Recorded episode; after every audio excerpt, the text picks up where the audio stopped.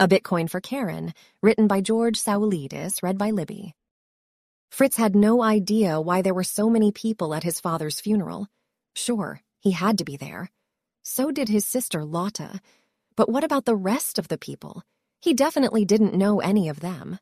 The grassy hill was basically crowded with tombstones and people. Hey, who are these people? Lotta shrugged, looking around behind her black veil. No clue. I've never seen them before. From Dad's work, maybe? Fritz snorted. What work? Dad has never worked a day in all our adult lives. Well, you know, Lotta said nasally, as if trying to avoid getting her lips red. Know what? She leaned closer. Her perfume wafted to Fritz's nose. He had forgotten about it. It had been over eight years since they've met in person, or as Dad would have said, two halvings. Their infrequent video calls thankfully didn't carry over the flowery drowsiness his sister seemed to like dousing herself with. Bitcoiners, she whispered, the word being anathema in their house for ages. Oh, said Fritz and looked closer at the people around him. Yeah, that made sense. This was an international bunch. Those guys were definitely from somewhere like Nigeria. And that couple, what? American, probably? And some Swedish people far too blonde to be anything else. And, Hello, I am Booger, the man said with a significant amount of seriousness and shook Fritz's hand. It was a vice grip. He was old, like 70? More? But he had definitely been chopping wood sometime last week. That's what his hands felt like. Fritz needed to check for splinters. He blinked, giving a handshake. Excuse me? Booger. I've known your father for years now. Online acquaintances. Anonymous, you see. It was a juvenile impulse of mine, so Booger kinda stuck. That's what everyone calls me. His accent was rich, something like French, Swiss. His suit was smart, well worn but tailored to his body. Right, nice to meet you. This is my sister, Lotta. Of course, Booger said and shook her hand too. I'm sorry for your loss. Thank you, the siblings said in unison, both in shock. Um, do you know all these people? Fritz asked. Booger chuckled. Know them? But of course, they're all your father's friends. Dad didn't have any friends, Lotta said flatly. Okay, apart from Johannes. She nodded in his direction. Fritz looked towards the direction of his father's best and only friend in the world, as far he'd known till two minutes ago. For some reason, Johannes stood apart and never met his eyes. Oh, but he did. From all over the world. We met a few times in a convention here and there, Booger said. Bitcoin conventions? Fritz asked. Yes, but not the popular ones. Those are shitcoins, Booger said, in direct contrast to his serious demeanor. The man had a well-trimmed beard, for God's sake. Fritz glanced at Lotta. Right, she interjected. Thank you for attending our father's funeral. You honor us with your presence, but how did you learn about it? Oh, Nakaboto heard about it and told everyone. We just had to get on a flight and come pay our respects. Booger pointed at a woman who looked like she grew roses for fun and profit. Nakaboto, right. Fritz nodded. He was still in shock. Honestly, he had braced himself for attending the funeral with just him, the priest, and his sister. He never expected an impromptu Bitcoin convention to be held on top of the grassy hill where they would put his father to rest. It was moody enough, gray skies up above, not raining but feeling like it was about to. Proper ambiance for a funeral. The chatting people were a contrast, though. They were far too happy to be here. Most of them were hugging each other and smiling, meeting like old friends. Fritz wanted to feel angry about that, but if this was an excuse for Dad's friends to hang out, then sure, why not? Booger clapped his massive hands together. Oh, lovely, the service is here. What service? Lotta asked, raising her veil on top of her black hat to see better, but they both got their answer pretty quickly. A black van appeared. It had embroidered letters and designs at the side, and it read, Afterlife Chats. What? No, Fritz said, realizing what this meant. No, fuck no. Who's paying for this? I heard this is ridiculously expensive. Booger shrugged. Nakaboto came up with the idea. We all chipped in, see? He showed them his phone. What is happening? Lotta asked, agitated.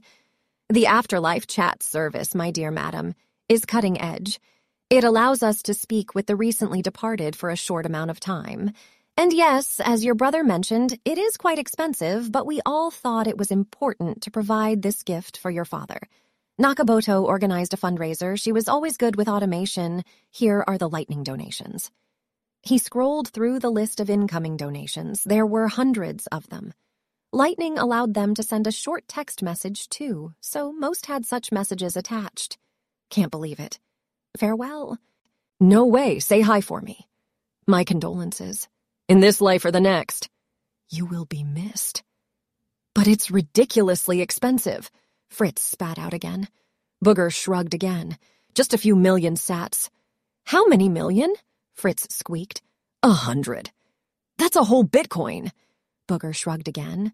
Who can put a price on grieving children having a final say with their father?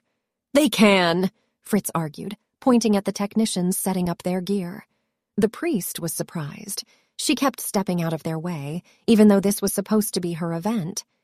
And they want a whole coin! Nakaboto heard it, and she shrugged also. She came over.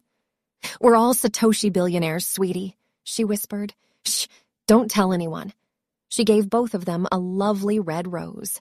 Organic, none of that chemical stuff. Fritz stared at Lotta. They both knew what this meant. This was like having a bunch of international billionaires attend a funeral of a person who, as far as the siblings knew, never did anything with his life except rant online about conspiracy theories and inflation. The technicians set up the apparatus over the open casket. Dad was lying there, better than he ever looked before in his life. He had an electronic halo around his head now, but no wires. It must have been wireless. The devices next to him looked like something out of a sci fi movie, and if his dad was suddenly struck by lightning and came back to life, he would not be surprised in the least at this time. We're ready when you are, sir. Fritz stepped close, swallowing hard again and again. He stared at his father's lifeless face, his pale lips, unmoving. Oh, God, they weren't about to move, were they? He tried to remember what he had read about this afterlife chats thing. Miss Nakaboto stepped up next to him. Her flowery scent was discreet, earthy, a lot better than his sister's. She must have felt his confusion. As soon as you give us the go ahead, they'll start the event. It's a time locked contract written on the blockchain, immutable. Eternal. She said the last words with reverie. The conversation your father will have with you, as well as the simultaneous group chats with the rest of us, will be forever chiseled on digital granite, giving your father one last bit of immortality. Do you do this for all your friends? Miss Nakaboto bit her lip and rested her aging hand on his shoulder. Sadly, no, but your father is worth it. They all looked ahead. One block is all you have. Ten minutes. Make it count, Miss Nakaboto explained. Fritz stared at his sister. Uh, what do you want to say? I don't know. I can't come up with something while being ambushed like that. Right. He looked ahead, trying to avoid the dead body and the upcoming conversation. He couldn't refuse. These people, who apparently held his father to a high regard, had come here to do this spent piles of wealth to organize this, and given him an opportunity reserved for billionaires and oligarchs. He was shocked that there were no news drones hovering around them, to be honest. There was no way they had managed to keep this event quiet. Then again, they all liked anonymity, and apparently so did his father. He ran away. He could hear some muttering behind him, disapproving stares, clicks of the tongue. He didn't care. These people didn't know him, didn't know his dad. They had no idea what it was like growing up with him the fights, the constant anger, losing his mom, the isolation deep in the countryside, losing his friends, being dragged away from the first girl he ever loved to do what? Getting away from their control, whoever they were. The government, the elite, the people in charge, the warmongers, people who wanted to poison us, castrate us, annihilate us, wipe us from the face of the earth. This was how he had lived his entire childhood, being afraid, being bitter. Any shred of enjoyment tainted with the impending doom of the world like a sword of Damocles dangling over their head, but it was dripping black oil on his face, and even though it never fell to cut him in half, It dirtied his every waking moment on Earth, the fiat world all around him. Oh, he could see his dad's point of view. Years later, after he ran away from home after going to work as a corporate wage slave, the exact same kind of prison his father had been trying to shield him from. He had to see it for himself. He had to give it a shot. It's not enough for someone to tell you that there's a hole right in front of you. You have to trip and fall into it in order to learn your lesson. He did.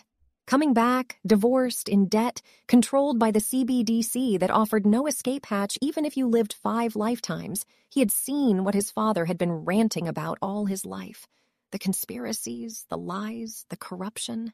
Lotte came up to him. I knew I'd find you behind a tree. She was crying. Her makeup was a mess, but her veil was up. He was crying too.